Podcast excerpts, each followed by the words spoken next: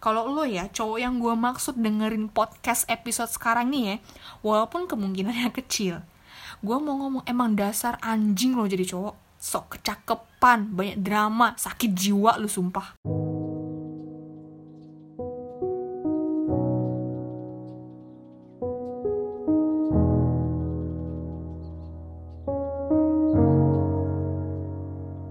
Selamat malam pendengar katanya podcast. Balik lagi sama Indah Buat nemenin istirahat kamu. Semoga apa yang kalian lakukan hari ini Bisa berdampak baik untuk masa depan kalian. Sebelum masuk ke episode kita kali ini Pastikan kamu berada di posisi ternyaman kamu. Lepasin beban kamu hari ini Biar bisa simak episode ini Dari awal sampai akhir.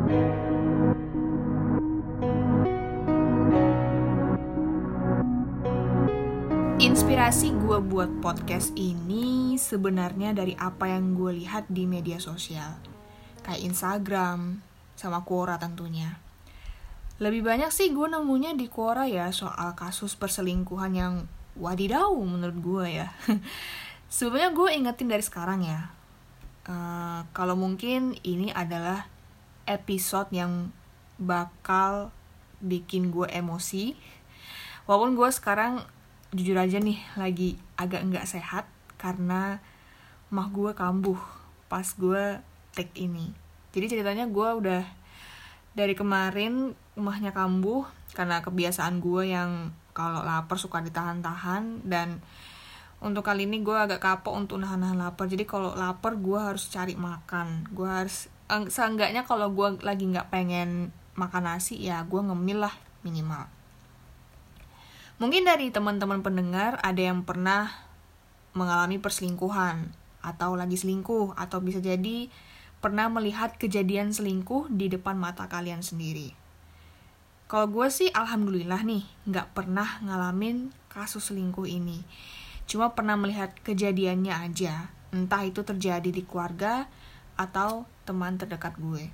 Selain gue bakal cerita tentang kisah selingkuh di Quora, gue akan cerita kisah selingkuh yang wadidaw uh, yang terjadi di teman uh, waktu gue sekolah dulu. Jadi yang pertama gue bakal ceritain yang Quora ini. Gue jujur lupa nama akunnya apa dan kalaupun gue tahu dan gue ingat mungkin gue nggak akan sebutin di sini. Tapi cerita ini dijelaskan oleh seorang ibu yang mempunyai anak satu dan mempunyai suami yang sampai dia menulis ceritanya itu di Quora adalah pengalaman kelima kalinya suaminya selingkuh. Sebut aja Bu Nini. Bayangin coy, lima kali. Lima kali selingkuh, lima kali juga ketahuan. Gila. Di situ ibu itu menceritakan kisah uh, suaminya selingkuh dengan perasaan yang hancur banget dan gue udah ngebayangin gimana sesehati ya lima kali diselingkuhi. Nah, kisah selingkuhnya ini bahkan orang tua dari Bu Nini ini juga tahu gitu. Dan kelima kalinya ini sebenarnya Bu Nini ingin cerita tetapi beliau nggak tega kalau cerita ke ibu kandungnya masalah suami yang selingkuh ini. Pernah beliau sempat berpikir untuk cerai tapi ia urungkan niat itu. Nah, menurut kalian apa sih yang membuat beliau ini mengurungkan niatnya? mungkin jawaban kalian agak uh, ada yang bilang masih cinta mungkin, tapi yang sebenarnya terjadi yang membuat beliau mengurungkan niat adalah anaknya. Dia mikir anaknya, jadi dia maafin suami yang gak ada otaknya itu, gak tahu ke mana otaknya itu. Tapi yang terjadi adalah diulangi lagi sampai ketahuan kelima kalinya. Jujur gue nggak tahu dan gue nggak bisa bantu apa selain bantu doa biar Bu Nini ini diberi jalan terbaik deh sama Tuhan. Ada juga yang komentar kalau kebahagiaan Ibu Nini ini harus diutamakan, bukan kebahagiaan yang lain. Kadang ya guys, kita tuh perlu egois buat ngeraih kebahagiaan kita gitu. Jadi gue sebenarnya mengucapkan kalimat ini sebenarnya lagi rada takut ya. gue nggak tahu nggak bisa menjabarkan nggak bisa menjelaskan kenapa gue mengucapkan kalimat barusan tuh langsung ada perasaan takut gitu balik lagi masalah anaknya anak itu menurut gue ya nggak perlulah seorang ayah yang harusnya jadi figur penting di keluarga. Jadi kalau ayahnya udah tukang selingkuh kayak gini ya apa yang mau dicontoh gitu? Jadi anak tuh nggak perlu ayah yang tukang selingkuh gitu loh. Gue juga komentar di postingannya ibu Nini kalau Tuhan itu ya nggak pernah tidur. Semua yang dilakuin suaminya itu bakal dapat balasan setimpal. Yang sering gue sebut tuh karma ini bikin gue keingat sama drama The World of Married Couple sih ya walaupun sebenarnya gue nggak pernah nonton tapi uh, video-video yang tersebar di media sosial, spoiler-spoilernya yang bertebaran di Instagram itu bikin gue nggak mau nonton. Banyak ini kan reaksi-reaksi dari public figure, dari selebgram yang nonton drama itu sampai nangis, sampai inilah. Tapi nggak bikin gue untuk nonton. Mereka aja emosinya terkuras dan gue nggak mau nguras emosi cuma untuk nonton drama Korea yang itu gitu loh. Lalu untuk cerita Bu Nini tadi udah gue uh, hentiin sampai di situ. Nanti kita lanjut lagi dan sekarang kita akan lanjut ke cerita yang kedua. Gue ada sih cerita soal selingkuh yang dialami sama teman gue waktu sekolah. Jadi kan awalnya ini mereka punya geng gitu kan ya. Nah, geng yang gue maksud di sini itu nggak berkonotasi negatif kayak mungkin suka ngomong kasar, sok jagoan gitu kan, suara ditinggiin kalau ngomong sama guru, urakan.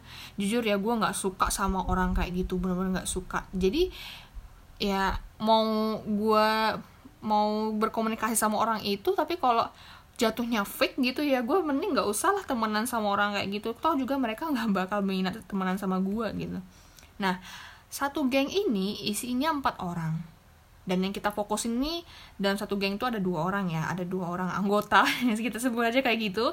Nah sebut saja namanya ini si Mawar dan Melati cie. Mawar ini punya pacar. Nah pacarnya ini LDR yang gue kenal Mawar ini kan memang anaknya tuh fokus belajar. Dia tuh sangat berambisi uh, meraih uh, nilai tinggi. Bukan nilai tinggi sih kayak berambisi untuk menjawab soal tuh bisa gitu loh. Tapi ya walaupun dia fokus belajar kayak kutu buku gitu. Pokoknya everything is uh, about learning about school gitu kan ya. Tapi ya dalam hati juga pengen lah ya punya pacar untuk nyemangatin buat motivasi. Ya gak ya gak, terus ceritalah mawar ini soal pacarnya ke teman-teman gengnya termasuk melati. Gue nggak tahu ceritanya gimana karena beberapa waktu kemudian mawar ini putus sama pacarnya dan uh, mantannya ini pacaran sama melati. Gila nggak? Mantanku uh, pacaran sama sahabat kuci udah pas belum jadi episode FTV ku menangis? Kalau dari kacamata gue si mantan mawar ini sebelum putus itu udah main belakang gitu selingkuh lah ke melati gitu udah uh, chat sana chat uh, berkali-kali mungkin ya pendekatannya di situ. Di belakangnya mawar ini gue nggak tahu uh, cerita realnya gimana tapi yang pasti gue udah menyimpulkan kalau mantannya mawar ini sebelum putus itu udah selingkuh ke melati.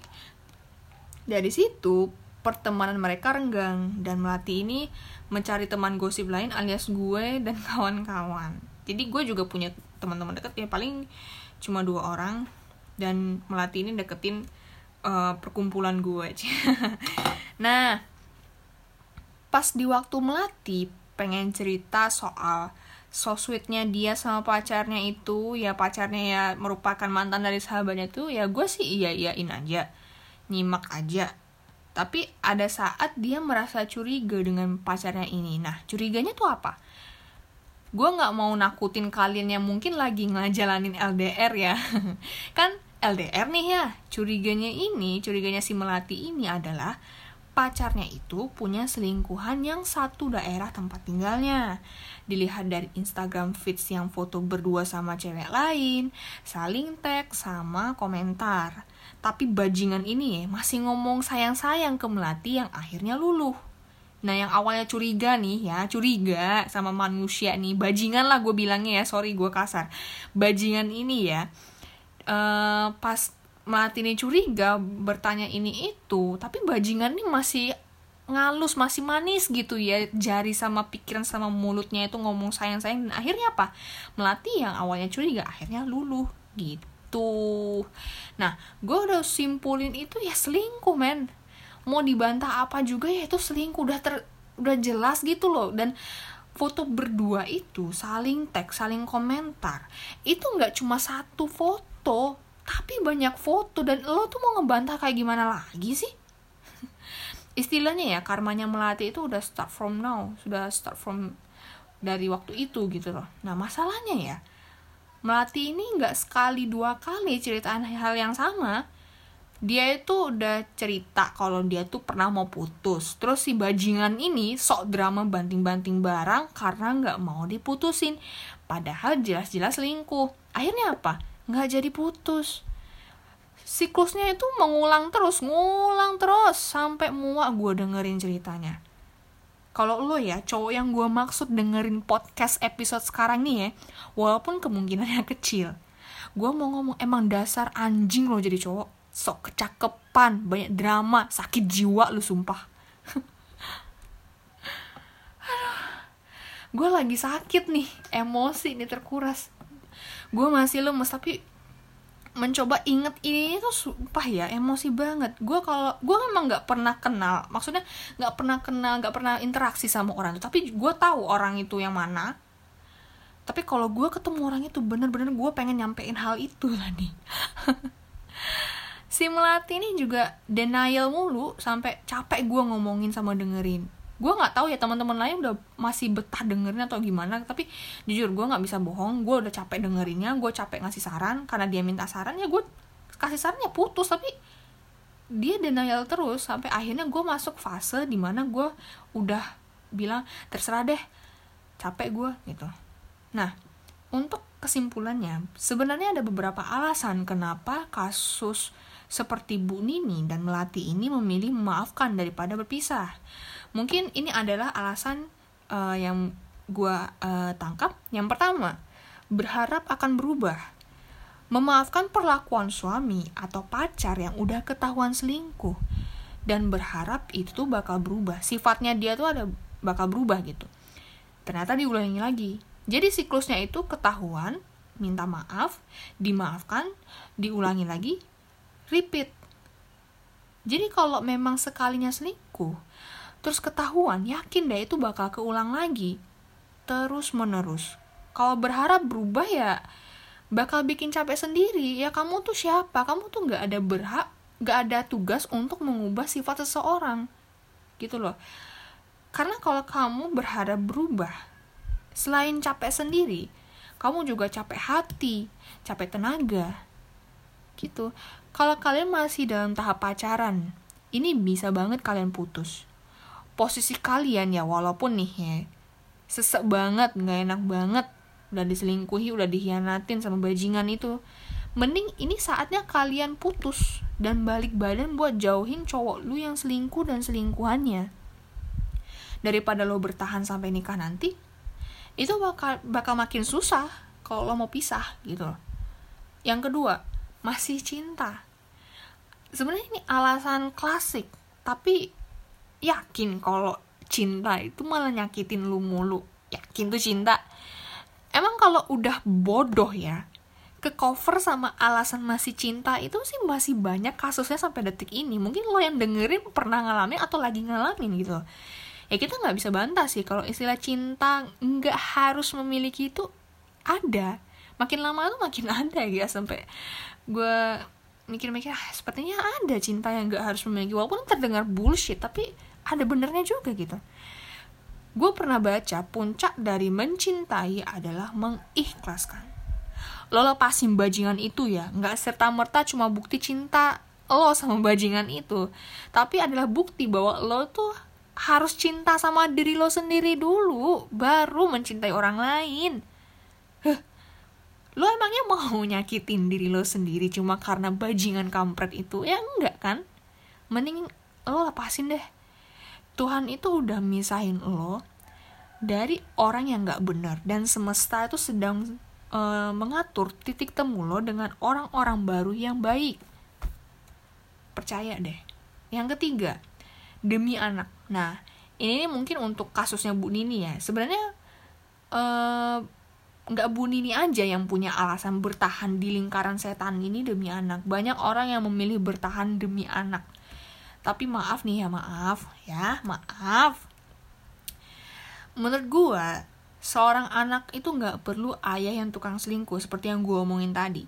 Selain ini hal bisa pengaruh ke psikis dari istri yang memilih bertahan, ini juga pengaruh ke psikis anak. Jadi daripada bertahan, terus-terusan anak disuguhi pertengkaran, disuguhi momen selingkuh ayahnya uh, selingkuh sama cewek lain, mending udahan deh.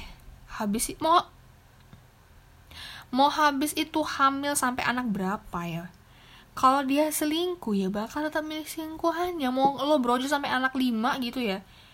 Dan lo ngarepin dari lahirnya anak itu uh, si ayah bakal tersentuh, yang yang selingkuh ini bakal tersentuh, nggak bakalan dia pasti bakal tetap milih selingkuhannya percaya banyak kasus kayak gini nah bagaimana kalau lo saat ini yang mendengarkan ini dalam posisi menjadi selingkuhan? Nah gue sih kesian bener sama lo bener. Lo udah terjebak di lingkaran setan yang mungkin susah buat lo tinggalin. Tapi gue percaya karma sih. Kalau lo pertahanin hubungan ini apa lo yakin ke depannya dia nggak akan nyelingkuhin lo lagi? Eh. Tapi gue percaya karma sih kalau lo pertahanin hubungan ini apa lo yakin ke depannya dia nggak akan nyelingkuhin lo?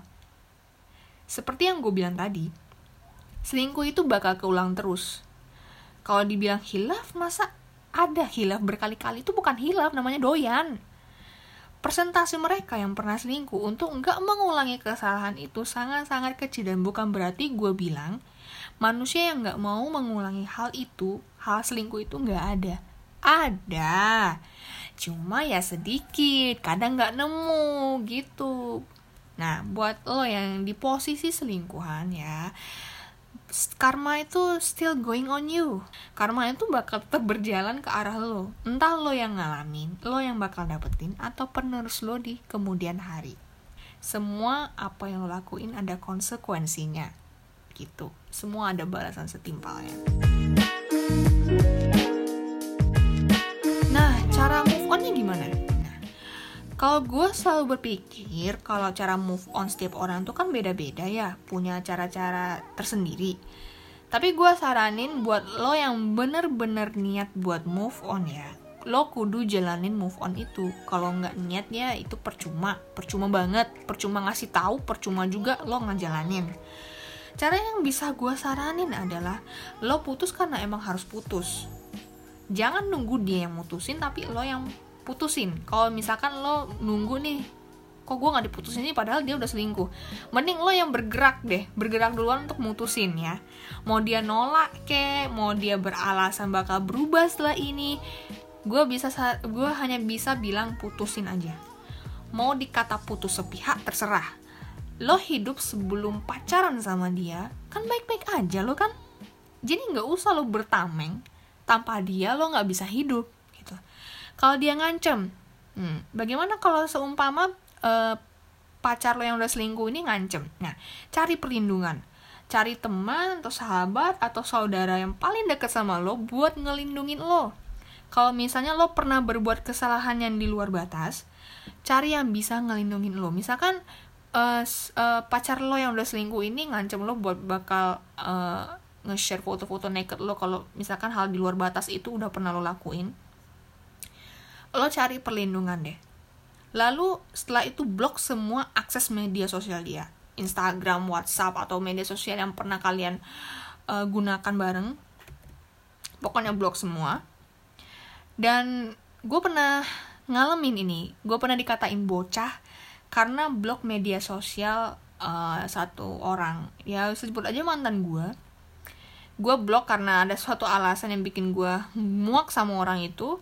Tapi ya gue dikata bocah gitu ya. Tapi gue masa bodoh aja gitu. Awas aja kalau dia putus sama mantannya terus ngelakuin hal ini gue bener-bener ketawain lo. Sumpah nah selain lo blok uh, semua akses media sosialnya blok juga nomornya jangan lupa. Atau lo ganti kartu terserah.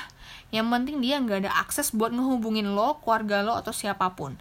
Lo nggak akan bisa keluar dari lingkaran setan itu kalau bukan dari diri lo sendiri yang ngelakuin.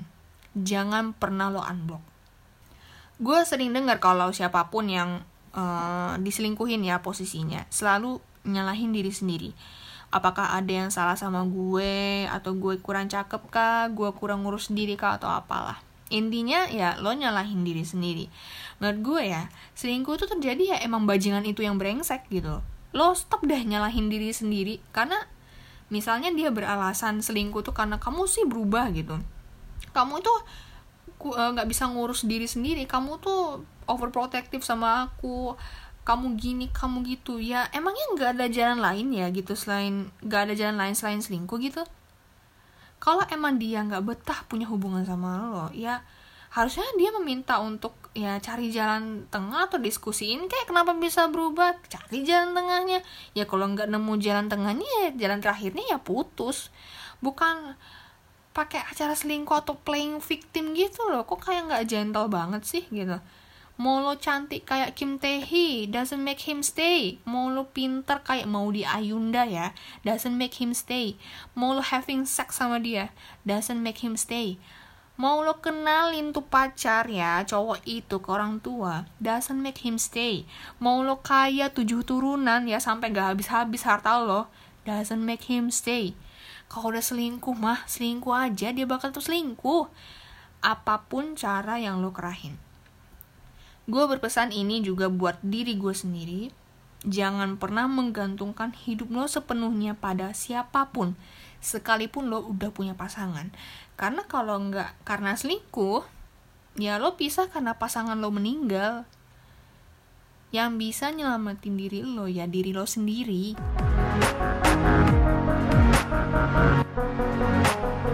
Sepertinya untuk episode kali ini aku cukupkan sampai di sini. Makasih semuanya yang udah dengerin episode ini dari awal sampai akhir. Bagi kalian yang mau ngasih saran, enaknya next episode kita bahas apa atau kamu punya cerita menarik atau cerita lucu, bisa lewat DM uh, Instagram pribadi aku @indahhidayati atau @katanya.podcast atau juga bisa lewat email di katanya podcast 2 gmail.com. Jangan lupa follow Instagramnya, dengarkan seluruh episodenya, subscribe channel YouTube-nya, dan aktifkan notifikasinya biar kalian tidak ketinggalan episode katanya podcast. Aku pamit undur diri. Terima kasih dan selamat mimpi indah.